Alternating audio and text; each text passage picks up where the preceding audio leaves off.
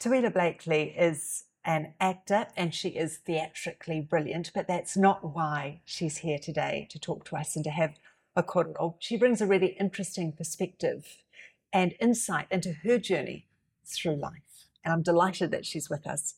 Talofa, kia ora, hello to you. Hello, it's such a pleasure to be here. Thank you so much. So delighted to have you here. And I am delighted to speak to you.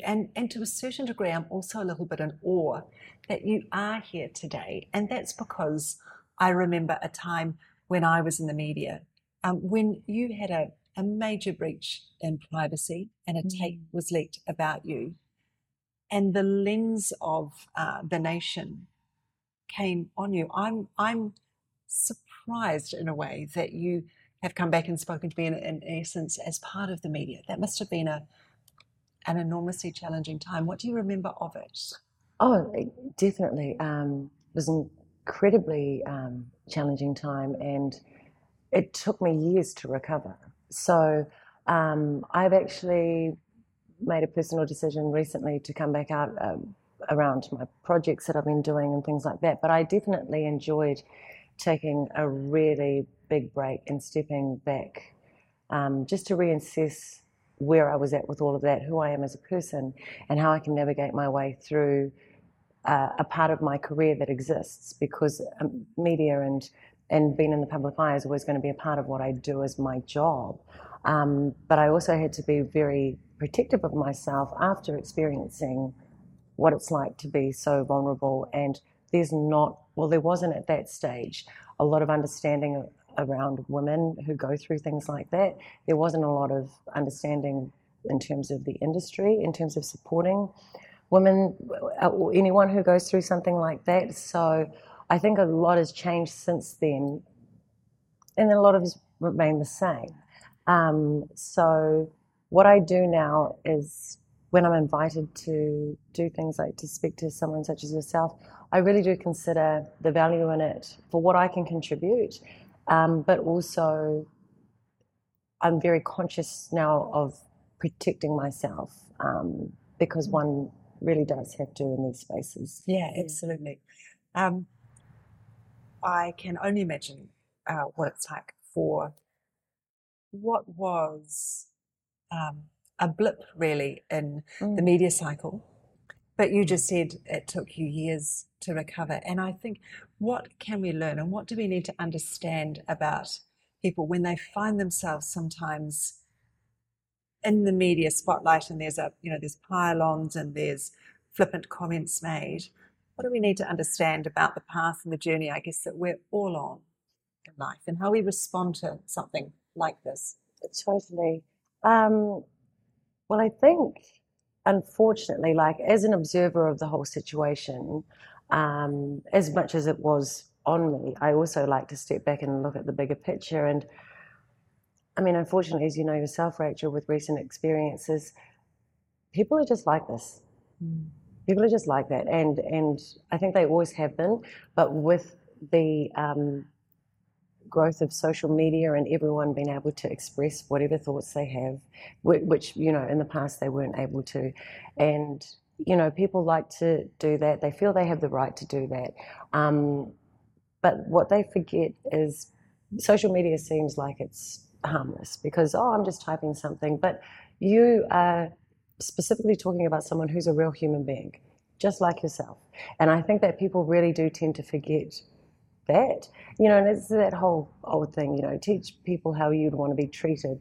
And people certainly do not do that, because I don't think that anyone who would, you know, tear down someone personally and say there's just, you know, it just amazes me how cruel people can be to other people. And you know yourself, you would never want someone to treat you like that. Like, you know that. But so I just think it's people are just forgetting that personal responsibility, and I do see that division is kind of growing more than people wanting to come together. And when there's an opportunity to pile on someone who you disagree with, people just love it these days, and most certainly back then. And Because remembering what I was put in the spotlight for was of sexual nature, and women will always be denigrated when it comes to sexual things. And so when there's an opportunity to do that, people love it. They love it. Yeah.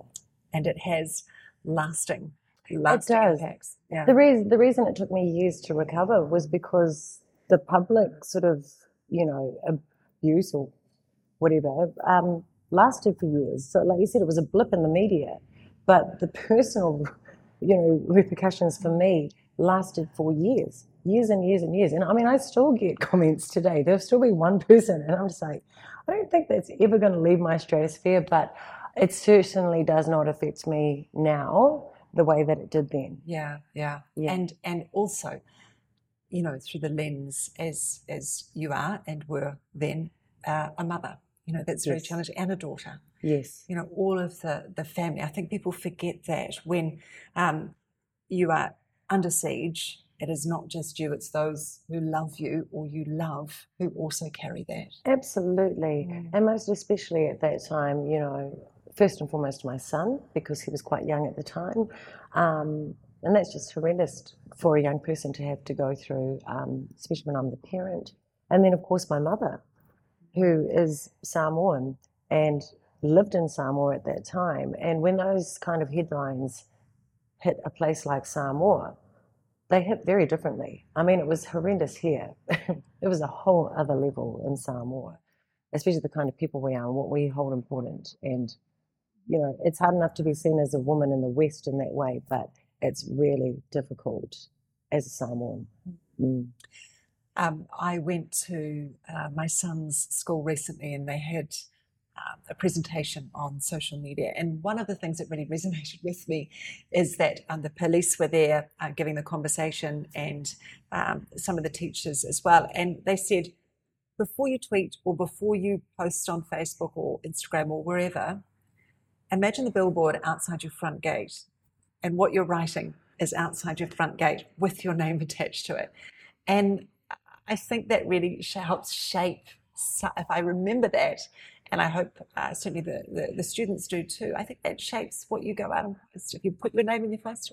Absolutely. I wish people would take into account that it is very much like that, but people don't sort of take that onus. I hope that the children and young people do sort of develop more awareness around that and understanding. And I think for me, going through something of the nature that I went through, I also sort of applied that to the situation itself, and have since spoken on that. I've gotten quite a few interviews and questions over the time about girls who find themselves in a similar situation.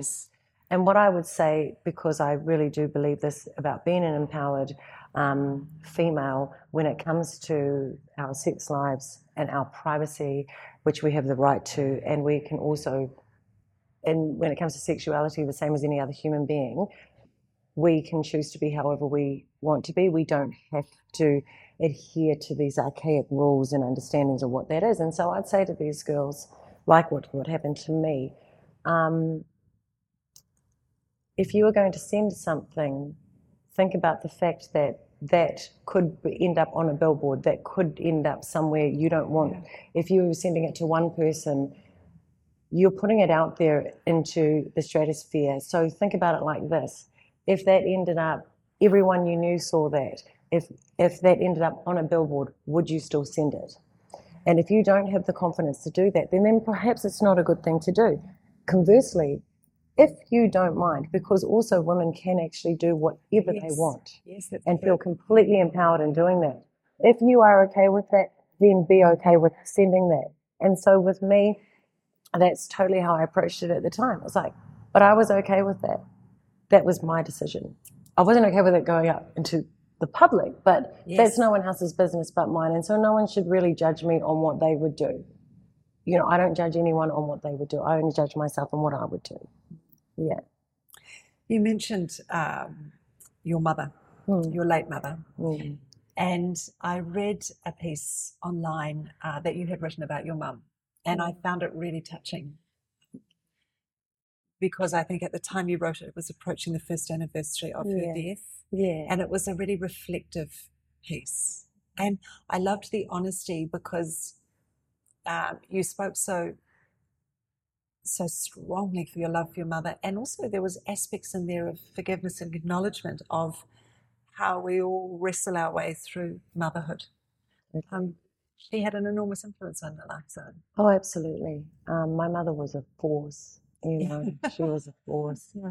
And, you know, I'm so grateful that we had the journey that we had by the time she passed away, and the place that we were at. I'm so grateful, and I think it's really important as adults or even as children to understand our parents, you know, and I hope that one day my son, you know, will do the same for me. As a mother, losing one's mother, I believe, is one of the biggest experiences you can go through, because it's your very first relationship. You know, we grow inside our mother's bodies. And, you know, as women who have carried babies, wow, you know, that relationship starts at that moment, you know, and then you give birth and then you go through the journey of motherhood. And my mother and I, we had a very interesting journey. There was a lot of brutality, a lot of heartache, there was a lot of distance, but at the end there was complete and utter understanding and unconditional love, and I'm so glad that I got there in her lifetime. And I think what it taught me, and what having a mother, like the relationship that I had with my mother, taught me is, you know, we really do have to accept everyone for who they are. We can't wish that people were different, or, you know, we just have to take what having a mother like I had has taught me. And what I have come to realise, and what I know without a doubt, is that everything I went through with my mother has come to be a real advantage and a real service to me. As difficult and as brutal as it was at times to get to that understanding, to lean to that understanding. It is the greatest blessing to me now that that's how it is for me, and that's how it was for us. We can't go through life not forgiving people for who they are. Wow. How did it influence you as a mother? Gosh, well, you know, it was difficult for me because I was a teen mum, and because I didn't have my mum with me at that stage to sort of help me understand what motherhood was and go through that whole experience. And because the example of my mother was so brutal and so harsh, I was a very hard mother. Yeah, absolutely. But it was all I knew how. Also, I had really extenuating circumstances around me, like, you know, it wasn't easy to be a teen mum. At the time I was a teen mum, it was very much looked down upon in society. How old were you? I was 16 when I got pregnant. Wow. Yeah, and I just had my 17th birthday before I gave birth to my darling. Wow. Yeah. And how old is he now? He's 31.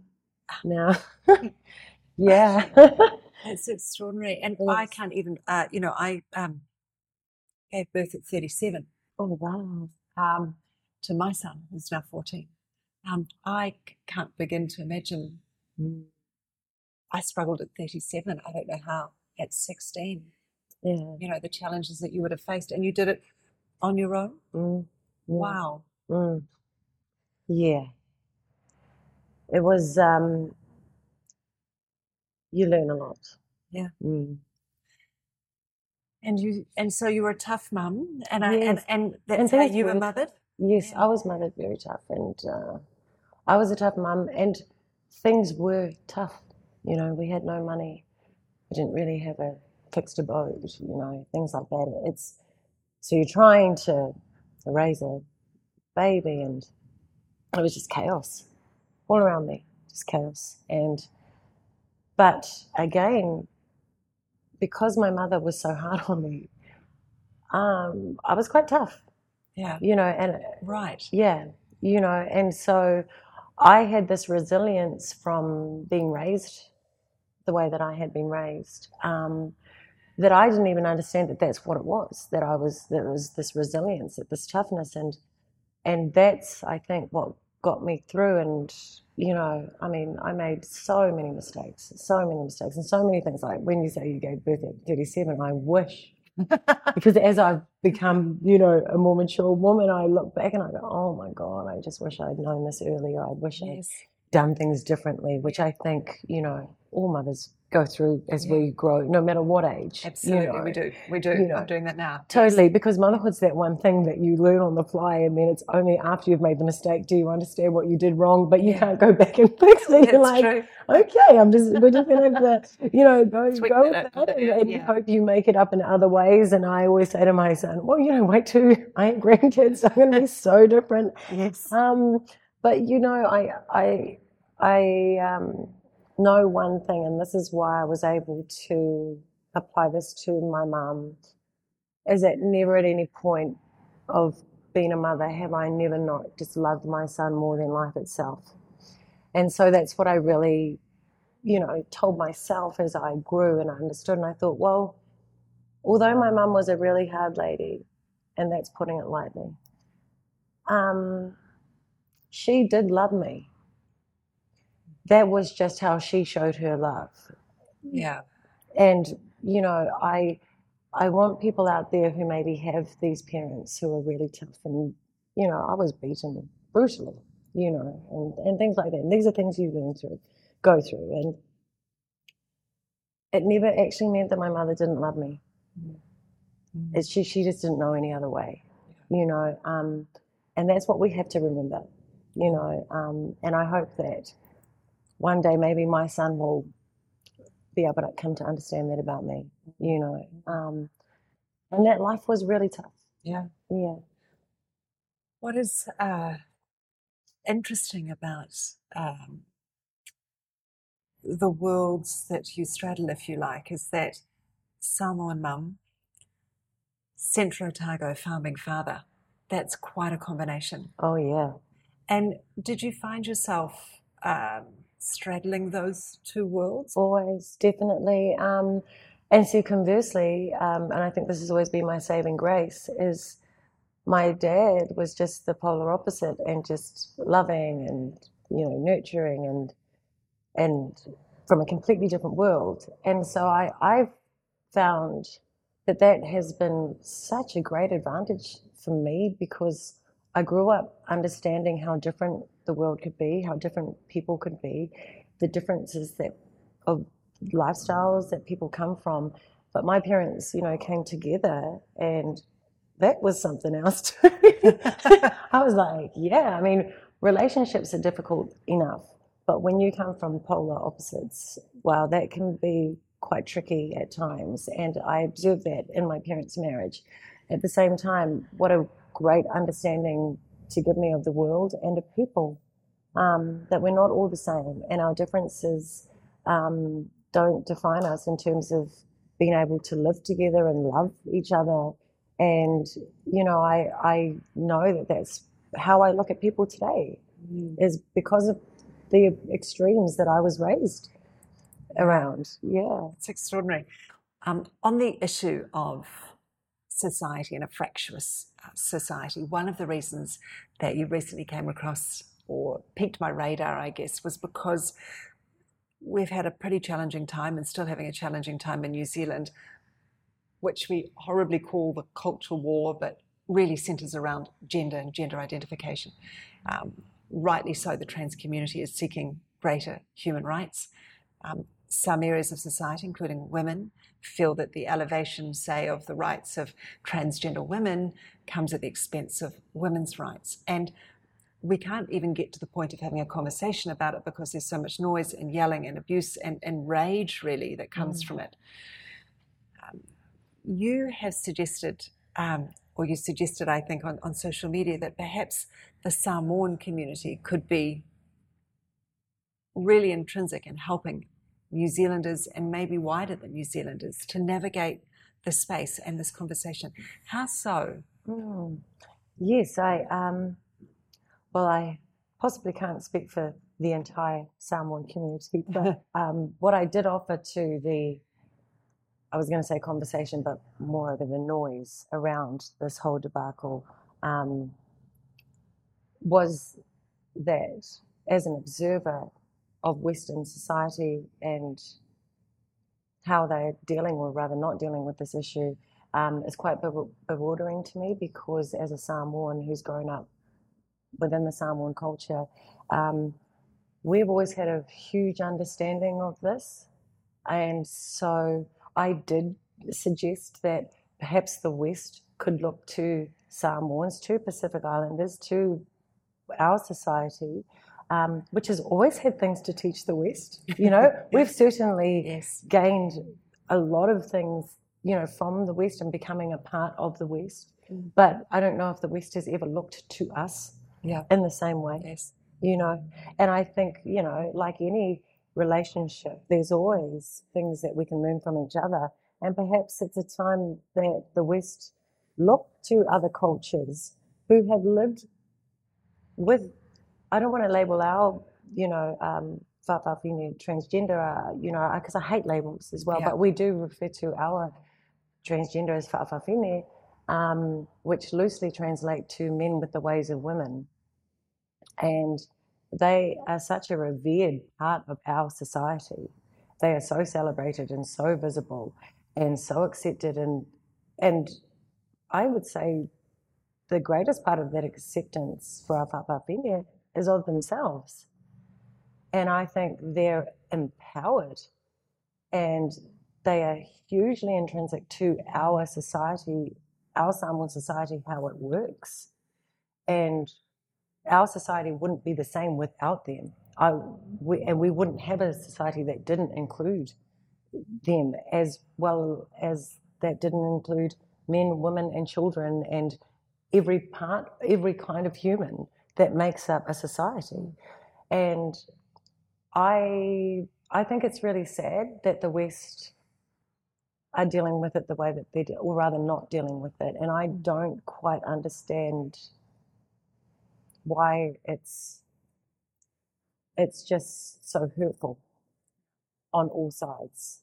And like with racism, you know, I say this as a woman of colour who has lived with it and will always live with it. Like with anybody who is, I mean, even being a woman in society is not easy. Yes. In so many different cultures, in so many different, you know, societies, women have it so terribly, and we just still have to get on with it. We can't make any society work the way that we need it to be for me, so that it's easier for me to navigate my way through life. Please, society, work how I want you to work. Please, everyone on earth, look at me how I want you to look at me and treat me how I want you to treat me. That's just never going to happen for any individual or any group ever. So it's about what we're really asking for and what we really need to live in this life. And that's why I go back to, I look at it, it could be similar to, you know, having to live with racism. As long as you cannot hurt me because of your racism, you can think whatever you think of me. I don't care. But don't hurt me because of how you think of me. And I think if the transgender community sort of took that on as well, it's like, I don't think by any means that it would be easy to live in a society as a transgender. But if we as a society can make it that they're never going to be harmed for who they are, then that's a win. That's a win. I mean, it was difficult just to be homosexual even as recently as the 70s. You know, I mean, we have to remember how far we keep evolving as a society. You know, you couldn't just openly be a gay man, you couldn't openly be a gay woman, and this is in my lifetime. Yeah. You know, so we have come so far. So I feel like where we're at with the transgender issue, we've got a long way to go, but far out, we'll get there if we just continue to have conversations. We are not going to get anywhere if we're just butting heads. And people, you've got to let people speak who you don't agree with. You've got to let people who you don't agree with live right next to you and be okay with that. We can't demand that everybody feel the same way and think the same way. That's just never going to happen, and it's not realistic, and we also don't need it. No one requires this to live. That's my point. Isn't this a remarkable korero that we've had, because we haven't even talked about acting, which is incredible. Yeah. It's incredible. Yeah. You have been amazing to talk to, and likewise. I really enjoyed the insight and the perspective you bring, and I hope you bring to everybody. Thank you so much. What a journey. One thing I would ask you, finally, like how you've got to here is a remarkable journey through life where so much has guided you, changed you, impacted you. What's your hope for your life and future for the next 30, 40 years, however many? Yeah. Well, you know, I'm 48 now, and I sort of take stock of where I'm at always, and I go, wow, there's been a lot of my life in these first 48 years that have been really tumultuous, so I would like the next 48 to be a lot more smooth sailing. And I mean, life can happen to you, man. I always, you know, I'm like this, be prepared for anything. But again, what my life has taught me is that I will be able to handle anything that happens to me, anything, whatever that may be. And I also, with my maturity, sort of know how to keep my life a lot more smooth sailing now. So I just want a lot more peace, a lot more love to continue, and also to always hope that while I'm here on this earth, which is a finite time, that I just do my best to contribute to the world in a positive way and to all the people that I know. And we are certainly navigating our way through really, really choppy waters at this point in time, and I don't know if the world's going to get worse before it gets better. But what we need right now more than ever is to remember that we are all just human beings on a journey. It's very simple. We're all just walking each other home. Absolutely. Yeah. Teuila, it's been a delight. Thank you so much. Thank you. Thank you.